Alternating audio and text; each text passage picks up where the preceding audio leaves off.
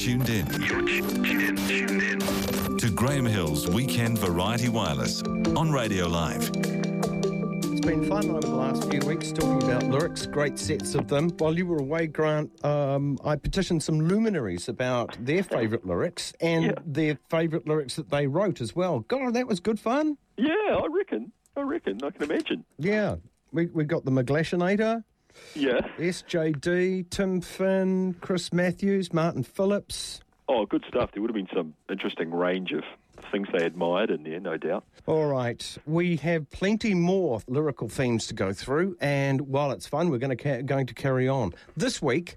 Spoken word. Some people have made a career of it. John Cooper Clarke, Linton Kwesi Johnson. Other bands have had a bit of a lash at it as well, with varying levels of, of success. But I love it as a genre. Yeah, yeah. And that's before you even start delving into hip hop. That's a complete different planet. One salute, though, I think we should make for the spoken word, which was, I think, the definitive on ramp for popular modern rap. The message. Yeah, yeah, great. Great thing. I remember thinking that sounded like it come from outer space the first time I heard it. I was living just outside Dunfermline in Scotland, and I went in and it was in the jukebox. And someone put it on, and I was just like, what is this? Yeah. This is, this is mad. And I played it multiple times until the guy got so pissed off he unplugged it. It's like a jungle sometimes. It makes me wonder how I keep from going under. It's like a jungle sometimes. It makes me wonder how I keep from going under. Broken glass everywhere. People pissing on the stage. You know they just don't care. I can't Grandmaster Flash and the Furious Five. Yeah.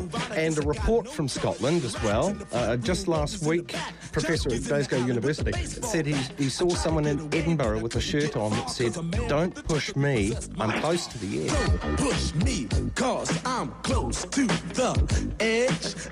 Good thing. So it lives on. I have been known to say it when I've been standing next to a hedge, just to be just to be a half-wit, and uh, because it amuses me at least. Okay, let's go to the 60s first. I think we should. And Gil Scott Heron, he's done quite a bit of spoken word stuff, and it came about during that time of the Beat Poets with someone uh, playing some jazzy stuff in the background. But this is a beautiful thing. Yeah, it's a ripper, isn't it?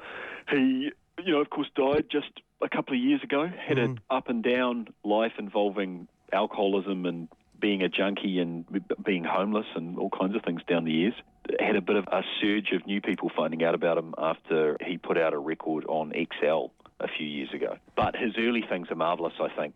Initially, very like the last poets who were around at the same time. Actually, there's endless things of theirs we could play mm. as well. It was often just percussion and his voice and then more and more he started to play keyboards and other things. But I think one of his earliest things is still one of the ones that kicks my ass the hardest, and that's Whitey's on the Moon, where he talks about um, American states spending so much on sending white people into space while the black ghetto areas are desperate for decent health care and welfare money and so on. His most famous spoken word one, though, would be um, The Revolution Will Not Be Televised. Televised, yeah. Check out The Revolution Will Not Be Televised in your own time if you haven't heard it. It's a cracker, but here we go.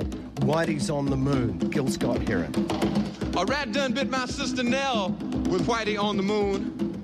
Her face and arms began to swell, and Whitey's on the moon. I can't pay no doctor bills, but Whitey's on the moon. Ten years from now, I'll be paying still while Whitey's on the moon. You know, the man just upped my rent last night, cause Whitey's on the moon. No hot water, no toilets, no lights, but Whitey's on the moon. I wonder why he's upping me, cause Whitey's on the moon. Well, I was already giving him 50 a week, and now Whitey's on the moon. Taxes taking my whole damn check. The junkies make me a nervous wreck. The price of food is going up. And as if all that crap wasn't enough, a rat done bit my sister Nell with Whitey on the moon. Her face and arms began to swell, and Whitey's on the moon. Was all that money I made last year for Whitey on the moon? How come I ain't got no money here? Mmm, Whitey's on the moon. You know, I just about had my fill of Whitey on the moon. I think I'll send these doctor bills. Air mail special.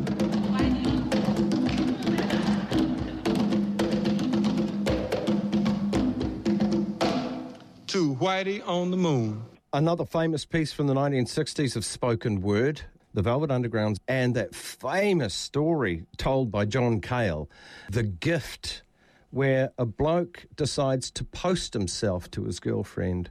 And, and it ends very tragically. Someone did do this. Oh God, really? Yeah, they did post themselves from Britain to Perth. That turned out all right, apparently. Here's the gift, as read by John Cale and written by John Cale, with a gruesome end told in a very dry and plain manner. Waldo Jeffers had reached his limit. It was now mid August, he had been separated from Marcia for more than two months.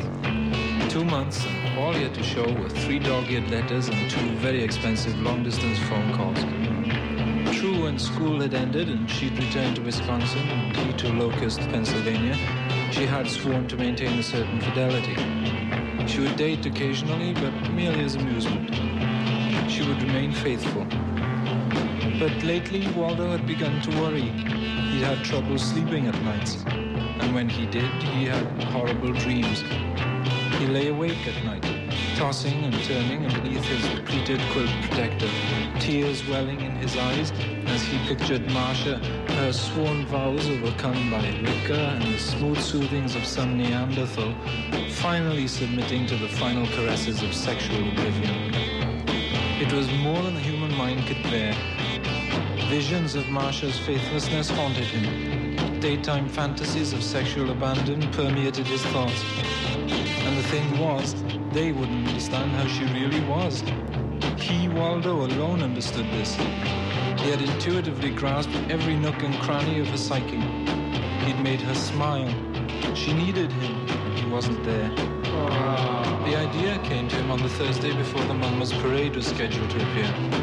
He just finished mowing and edging the Eggleston's lawn for $1.50, and I checked the mailbox to see if there was at least a word from Marcia.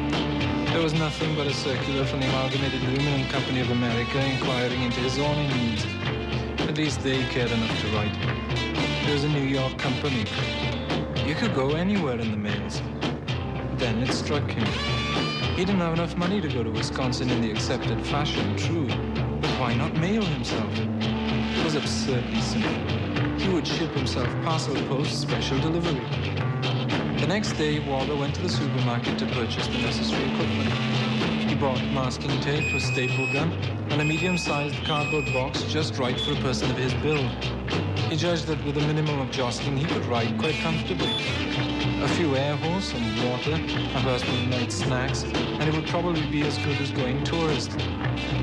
By Friday afternoon, Waldo was set. He was thoroughly packed, and the post office had agreed to pick him up at 3 o'clock. He'd marked the package fragile, and as he sat curled up inside, resting on the foam rubber cushioning he'd thoughtfully included, he tried to picture the look of awe and happiness on Marcia's face as she opened her door, saw the package, tipped the deliverer, and then opened it to see her Waldo finally there in person. She would kiss him, and then maybe they could see a movie. If he'd only thought of this before. Suddenly, rough hands gripped his package, and he felt himself borne up. He landed with a thud in a truck and was off. Marcia Bronson had just finished setting her hair. It had been a very rough weekend.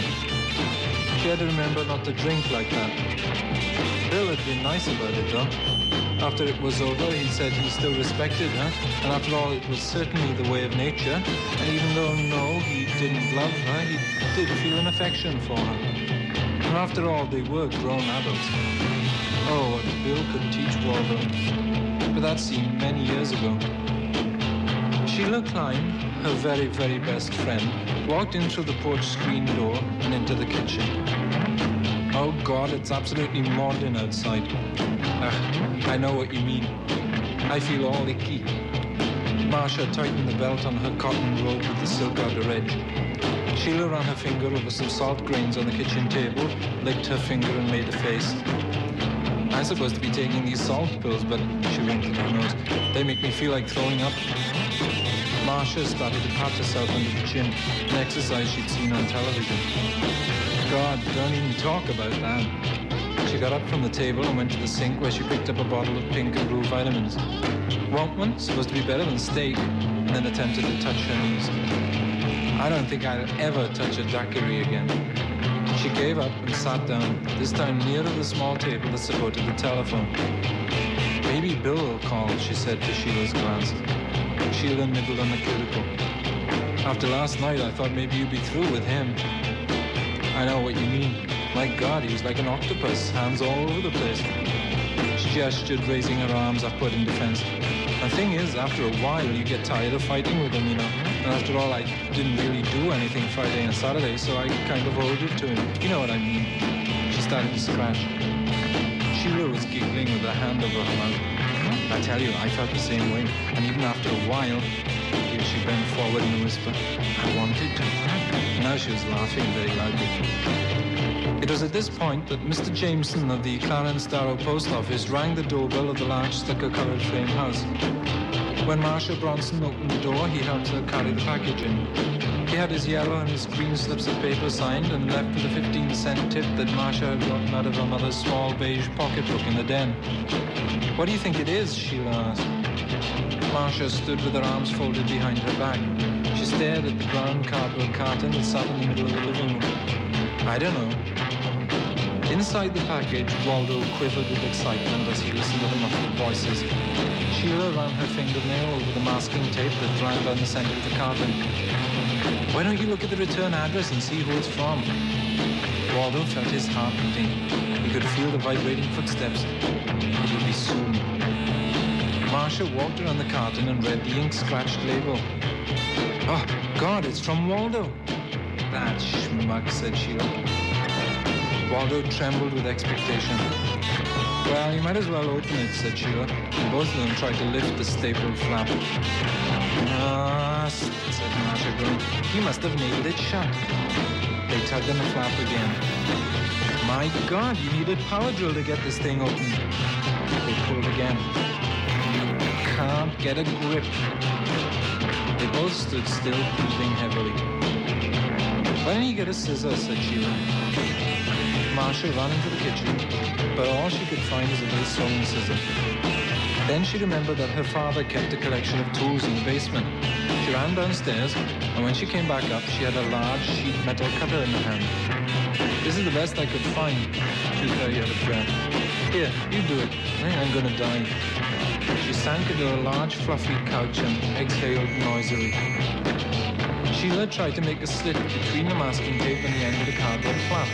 But the blade was too big and there wasn't enough room. God damn this thing, she said, feeling very exasperated. Then smiling, I got an idea. What, said Marcia. Just watch, said Sheila, touching a finger to her head. Inside the package, Waldo was so transfixed with excitement that he could barely breathe. His skin felt prickly from the heat, and he could feel his heart beating in his throat. Would be soon.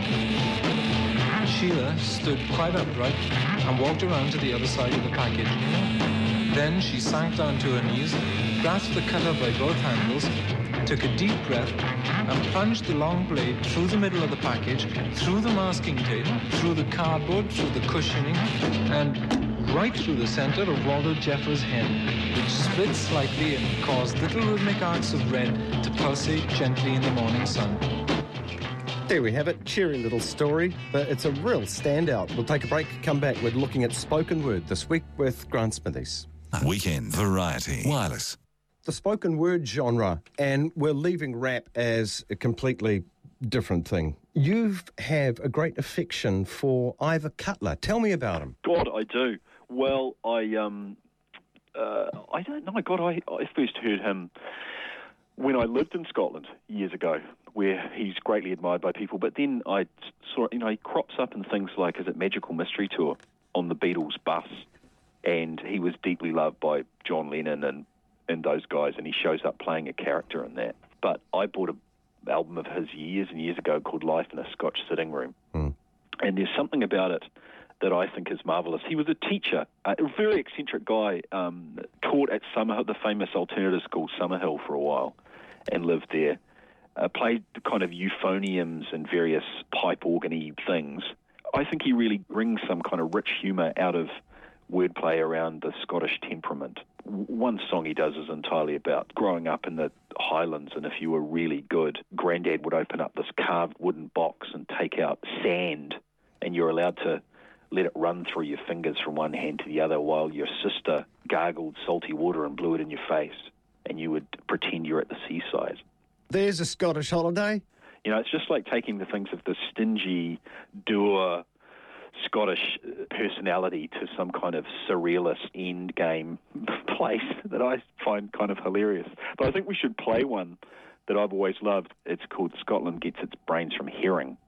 That being the main thing you eat, but the granddad and the family believing that it greatly increased your intelligence to eat herring and putting signs under the water so that only literate herrings could read them and they'd head off up the stream and get caught and then they'd eat them and straight after that eating them he'd test their kind of Latin irregular verbs and so on to see how much their intelligence had gone up. Very peculiar. But a couple of minutes of strangeness from Ivor. Scotland gets its brains from the herring, said Grandpa, and we all nodded our heads with complete incomprehension. Sometimes, for a treat, we got playing with their heads, glutinous, bony affairs without room for brains, and a look of lust on their narrow soprano jaws. The time I lifted the lid of the midden on a winter night, and there, a cool blue gleam, herring heads. Other heads do not gleam in the dark, so perhaps Grandpa was right. To make sure we ate the most intelligent herring, he fished the estuary, planted a notice, literate herring this way, below the waterline, at the corner where it met the sea. The paint for the notice was made of crushed heads. Red-eyed herring, sore from reading, would round the corner, read the notice, and sense the estuary water, bland and eye-easing. A few feet brought them within the confining friendliness of his manila net and a purposeful end. There was only one way to cook it. A deep batter of porridge left from breakfast was patted round, and it was fed onto the hot griddle athwart the coal fire. In seconds, a thick aroma leaned around and bent against the walls. We lay down and dribbled on the carpet. Also, the air was fresher. Time passed. In exactly 25 minutes, the porridge cracked and juice steamed through with a glad fizz. We ate the batter first to take the edge off our appetites so that we could eat the herring with respect, which we did, including the bones. After supper, assuming the herring to have worked, we were asked questions. In Latin, Greek, and Hebrew, we had to know the principal parts of verbs. In geography, the five main glove manufacturing towns in the Midlands. And in history, the development of Glasgow's sewage system. There's nothing quite like a Scotch education. One is left with an irreparable debt. My head is full of irregular verbs still. All right, Ivor Cutler. He's fun and um, maybe being rediscovered a bit after. God, there's acres of um, stuff on him on YouTube that you can find that's marvellous. Live performances. He was um, deeply loved by John Peel. So John Peel, in between, you know, recording the Buzzcocks and people like this, did several Ivor Cutler sessions. Worth finding if you can. One of my favourites. I've loved him since his first album, Linton Kwesi Johnson, British Jamaican poet and activist. Just a, such a gorgeous way with words. I absolutely adore his, shall we say, musical director, Dennis Bovell. Yep.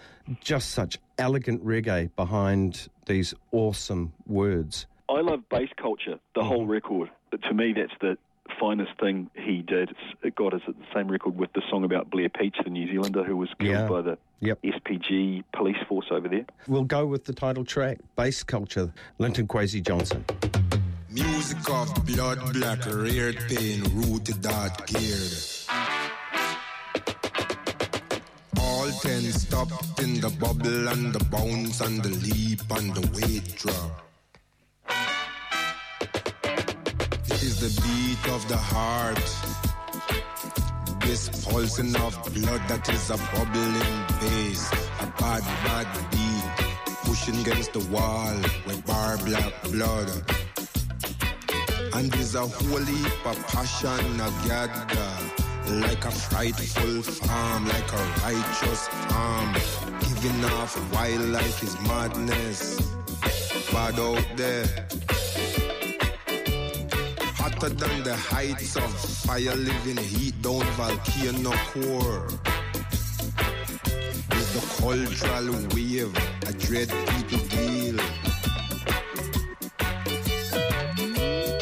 Spirits rise and reel and rise thunder wise. Latent power in a farm resembling madness. Like violence is the show. Bursting out a sleep shackle. Look ya, bound for harm the wicked.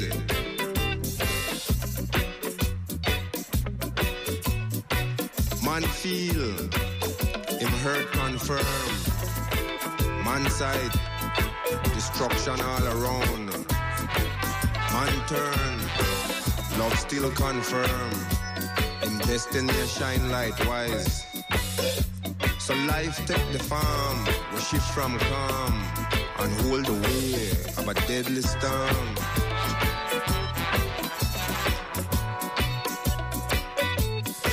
Culture pulse in high temperature blood, swinging hunger, shattering the tightened hole. Falls whole fold, round flesh wheel freedom. Bitter cause of blues, cause of maggot suffering, cause of blood clot pressure. Yet still breathing love, far more mellow than the sound of shapes chanting loudly. Scatter matter, shatter shot, what a beat. The time is nigh when passion gather high, when the beat just lash, when the wall must smash, and the beat will shift as the culture alter.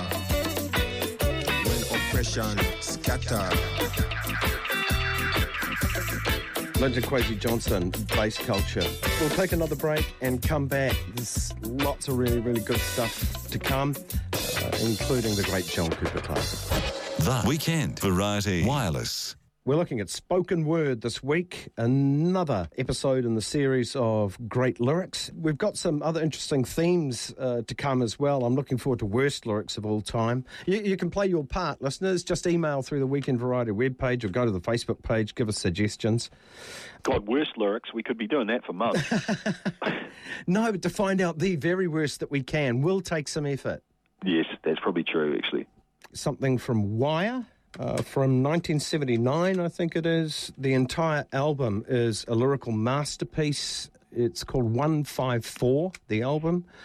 And there's this gruesome story. It's almost Kafka esque. It's called The Other Window. A man just travelling on a train and looking out the window. It really pays to have the lyrics in front of you. I'll, I'll read a little bit. He took his seat on the foreign train. He thought it pleasant to travel again. Mindful of the journey's end, he read again a letter from his friend. Time passed as it often does. Around him, people spoke in French despite school days. It made no sense. Occasional stares caught his eye. He was tempted to smile, but being shy, time passed by. When he looked through the window for the thousandth time, he saw a black horse fighting for its life in a barbed wire fence, fatally tangled. The more it struggled, the more it was strangled. Time sped up. He turned away. There was nothing he could do. The other window had a nicer view. He took his seat on the foreign train. He thought it pleasant to travel again, mindful of the journey's end. He read again the letter from his friend.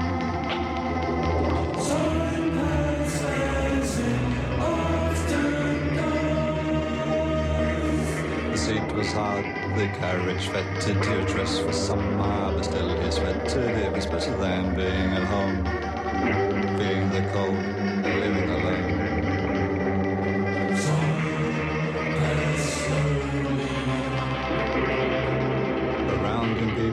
Spoke in French, despite school days it made no sense. Occasional stares caught his eye, he was tempted to smile. But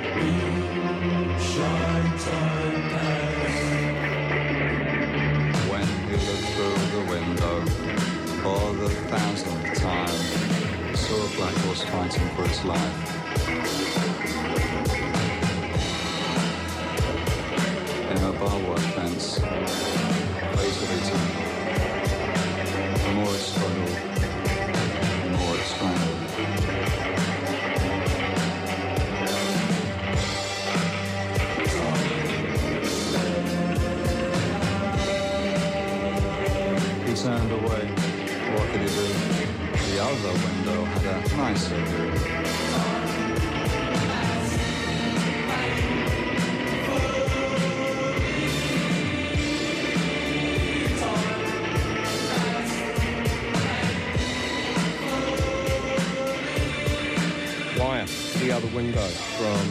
154. Highly recommended for its lyrical content. Uh, we're looking at spoken word.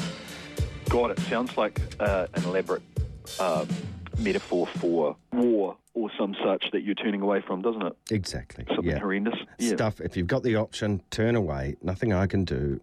We should play something that's highly unrecommended for its lyrical content, or where somebody, um, and there's no shortage of things, of course, that, that fit that bill in spoken word land, but one of them, I think, is um, Mr. Tambourine Man Oh, by William Shatner. by William Shatner, who, t- who, who turns it into a very strange thing. I mean, it's not that the lyrics are bad, it's just a very peculiar take on it, isn't it? It is, and With it him. kind of reached cult status, and I think for a good reason. There's something confounding about it, and he takes it seriously. He does, yeah, yeah, yeah. Here he is, Captain Kirk, William Shatner, Mr. Tambourine Man. Mr. Tambourine Man? Have Mr. Mr. Tambourine Man?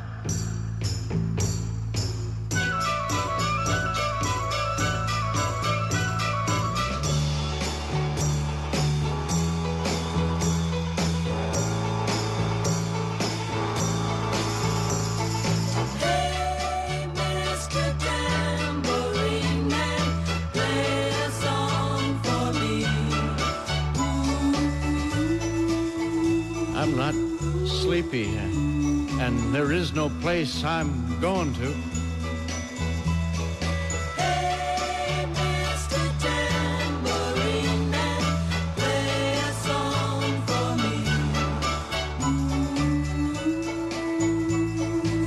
In the jingle jangle morning, I'll come following you.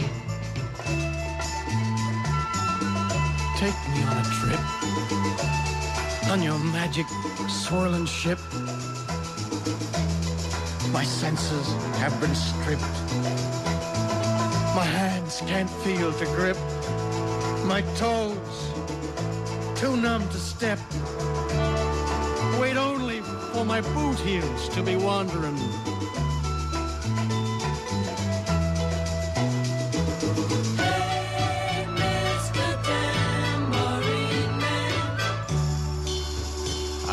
Ready to go anywhere.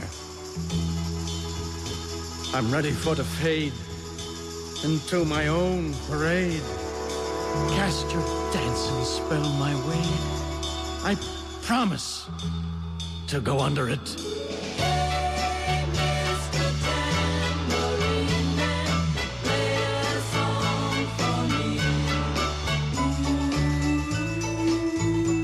I'm not sleepy and there is no place I'm going to.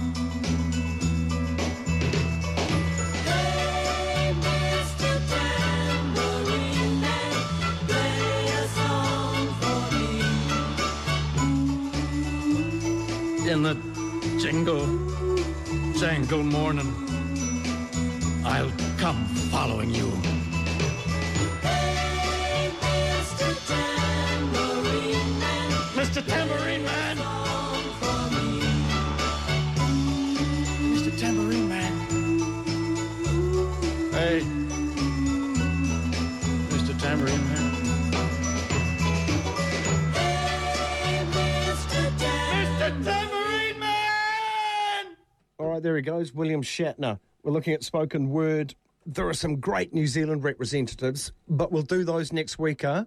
Yeah, why not? Sure. Including the Builders, the Front Lawn.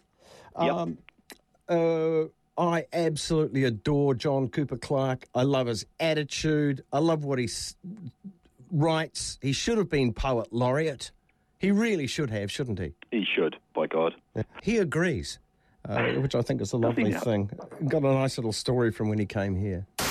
Yeah, but very often, I, obviously, I think I'm the greatest living poet, so uh, all the time. I'm Have you, thinking you turned down poet laureateship or something? Well, I've never been asked. I'm, I'm not holding my Oh, breath you've not? that. That's not going to happen, is it? But speaking of which, uh, right, let me tell you, this is a good story, true story. Andrew Motion, right?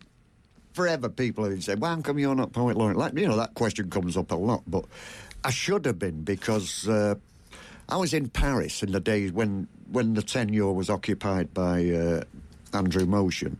I was in Paris, and on the cover of Paris Match magazine was a was a, a photograph of the late uh, Queen Elizabeth, the Queen Mother, and I, I thought, well, why? Uh, I, why why would she be on the cover of a, of a, a Republican French magazine? You know, why they couldn't give a monkeys about the Queen Mother. You know what I mean? So I looked. I thought she must she must have died. So I passed it over to, to my wife, who's French. You know, that's the reason why I was in Paris in the first place. Uh, And I said, "Sweetheart," I said, "Have a look now. I suspect the Queen, Queen Elizabeth, the Queen Mother's died." So she she read, uh, "Yes, yes, she, she's died. She has died. You're right." And uh, so I looked. I leafed. I thought, oh, it must. Have, so Andrew Motion must have written something about it in verse. You know, I mean, that's what it. That's what the job's. That, that, the job description. That's the remit. Yeah, yeah. You're, you're required to come up Yeah. with the goods whenever something momentous happens within the royal family. Yeah, come on, poet boy, now's get- the time. get- exactly. Cometh the gig, cometh the guy. Come on, what do you got to say about that? I looked through there, nothing. Not, not a fucking word about the Queen, the death of the Queen Mother. Um, I wish the missus was here now so I could get her to vouch for me. But within 30 seconds, I rattled off a little four-liner that completely summed up, went to the heart of the late Queen Elizabeth, the Queen Mother's appeal amongst the amongst the the blue collar elements of the East End of London. She didn't move to Balmoral when London was being blitzed by the Luftwaffe. So that really engraved her name in the hearts of the East End of London, you know, the people of the East End of London. Nobody would have blamed her if she'd have fucked off but she hung around and helped out as best she could and all this, you know. So she was the they loved her in the East End, was genuine affection for her. But even among elements that might not approve of royalty, they had a soft spot for the Queen Mother. So, bearing that in mind, within 30 seconds, I come up with this one. She stuck it out throughout the Blitz when lesser mortals got the shivers. A confounded rhyme. A single entendre. Econom- poetry's about economy. Economy. That's the story of her appeal among Yeah. the EastEnders. Yeah. 30 seconds, Graham, that took me. 30 bastard in seconds. Well done. More fool them, that's what I say. He needs to hand you that rum he's supposed to get for because he did You nothing. get a barrel of sherry. Yeah, that's Yeah, like hand that. over that barrel of Yeah. sherry and the 75 quid per annum. Hand it over. You're not entitled. Some exemplary spoken word with John Cooper Clarke. The other side of this break. Uh, weekend Variety Wireless. All right, let's pick a John Cooper Clarke track. Um, a lot of recommendations is coming out of Glasgow again for Twat, which is wonderful. My personal favourite is I Don't Want to Be Nice. It, it just evokes such an image that I've I've had frequently. You might be sitting in a cafe somewhere and there's someone over the road, and you've got an um, not a great history together. You know, uh, someone you don't like, but they're sort of overly friendly. Yeah. And oh, you see them spot you and they're crossing the road. You know, here he comes now. There he comes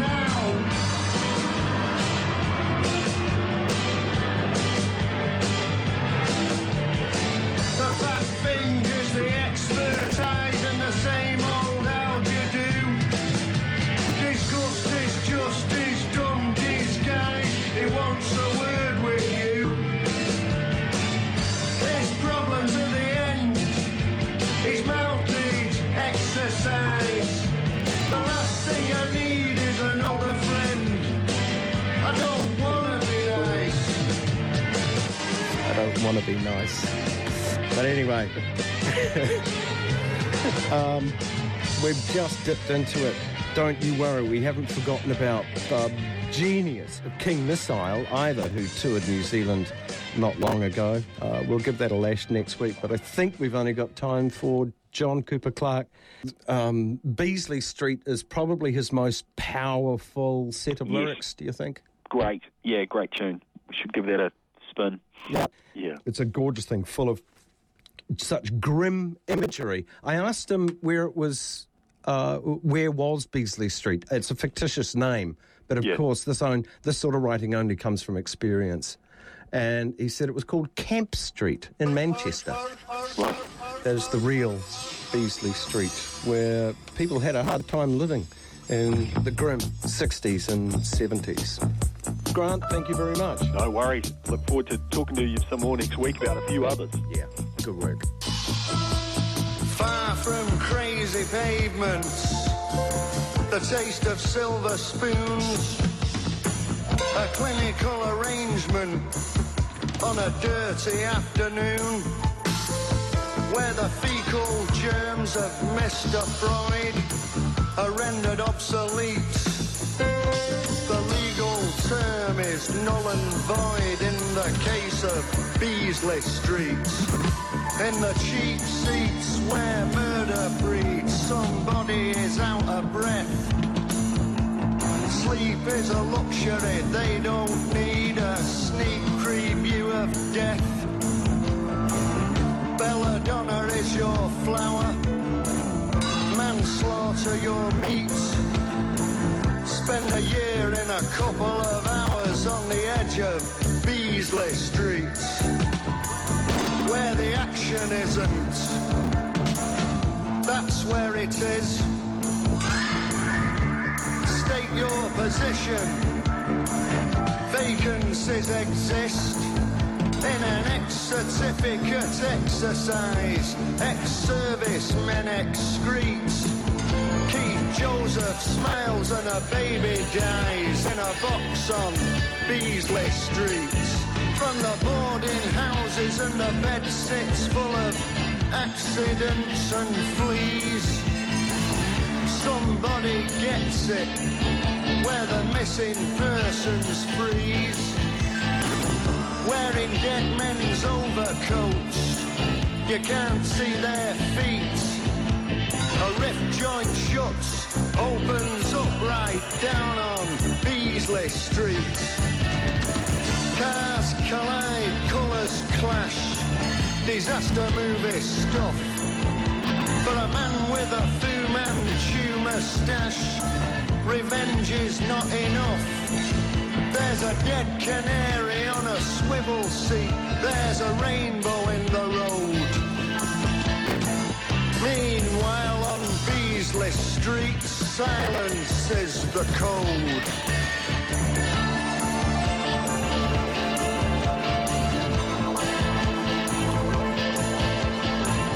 Hot beneath the collar, an inspector calls, where the perishing stink of squalor impregnates the walls. The rats have all got rickets. They spit through broken teeth. The name of the game is not cricket. Caught out on Beasley Street. The hipster in his hired hat drive a borrowed car. Yellow socks and a pink cravat. Nothing la-di-da. OAP, mother to be, a three-piece suite. When shit stopper drains and crocodile skis are seen on Beasley Street. The kingdom of the blind, a one-eyed man is king. Beauty problems are redefined, the doorbells do not ring. A light bulb bursts like a blister, the only form of heat where a fellow sells his sister down a river on Beasley Street. The boys are on the wagon, the girls are on the shelf. Their common problem is that they're not someone else. The dirt blows out, the dust blows in. You can't keep it neat. It's a fully furnished dustbin. 16 Beasley Street. Vince, the aging savage, betrays no kind of life.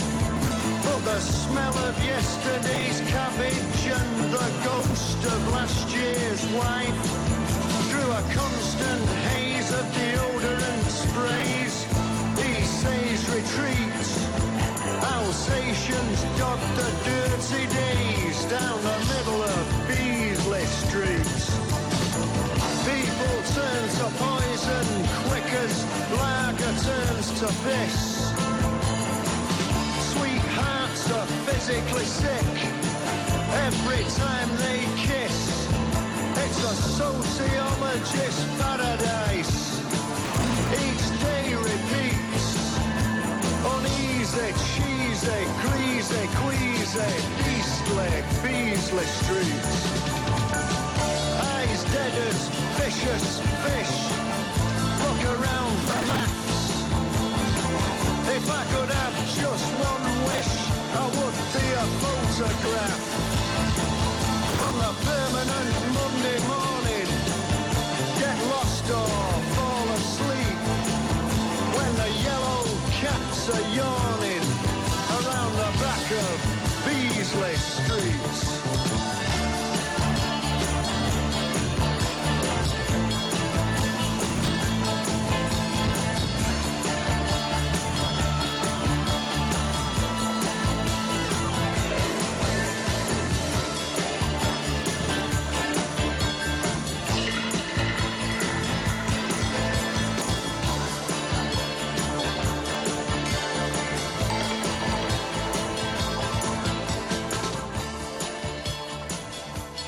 I'd just like to say a big fat thank you for listening, either live or if you've downloaded the podcast or listening on the web subsequent to broadcast. Thank you, thank you, thank you. Our ratings were really, really, really good. I've never mentioned them before. Okay. Um, time for one more Hall and Kramer song. Um, I love this thing. Um, King Missile actually is the uh, artist. King Missile, beautiful taste of paranoia just take a listen. Spoken word at its best. The dishwasher. Good night.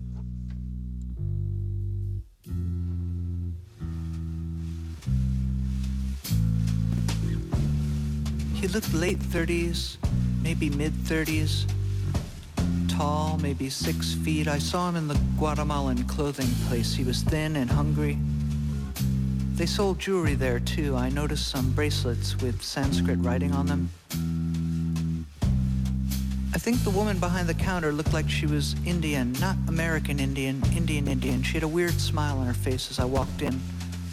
I was looking at the bracelets. He said he was looking for work. He said, I applied for work as a dishwasher, as a dishwasher, as a dishwasher, as a dishwasher over at the hotel. I'll find out tomorrow.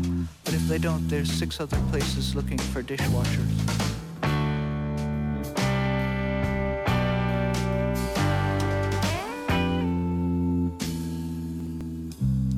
Smiling at him, and I'm realizing now, hours later, she didn't know him. He says see ya and leaves, and I'm still looking at stuff. She looks real nervous. She's not Indian, too light skinned. Maybe. I don't know, but she didn't speak English very well, so he says see ya, and I'm looking at stuff, and I'm realizing now, hours later, she didn't. She didn't know him. She was just going along with him, and he obviously wasn't a customer either, because he said he was looking for work. He applied for work as a dishwasher, as a dishwasher, dishwasher. They don't make a lot of money. Something was going on. He was desperate. Maybe he went in there to try to sell something, but no, I think he was trying to distract her so he could maybe take something.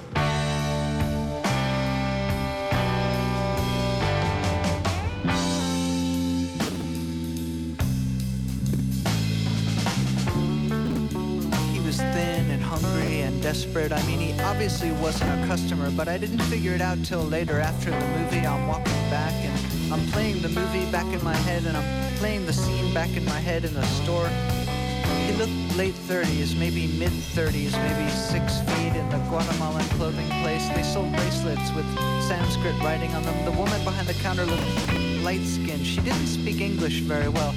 I should have done something. I should have realized. I should have paid attention. I should have been awake. He he was looking for work as a dishwasher, as a dishwasher, as a dishwasher.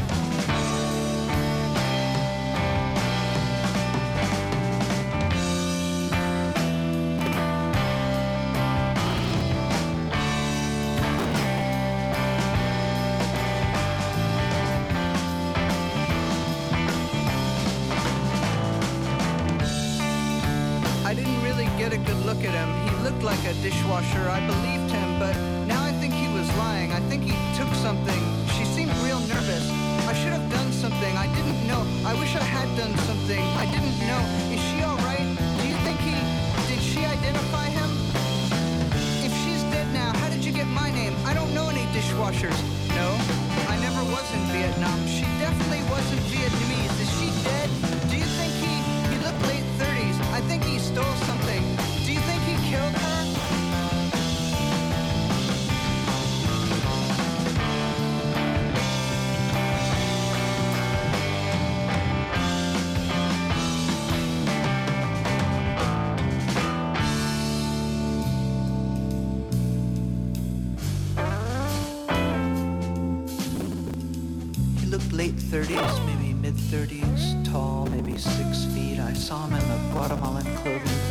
Was thin and hungry. They sold jewelry there too. I noticed some bracelets with Sanskrit writing on them.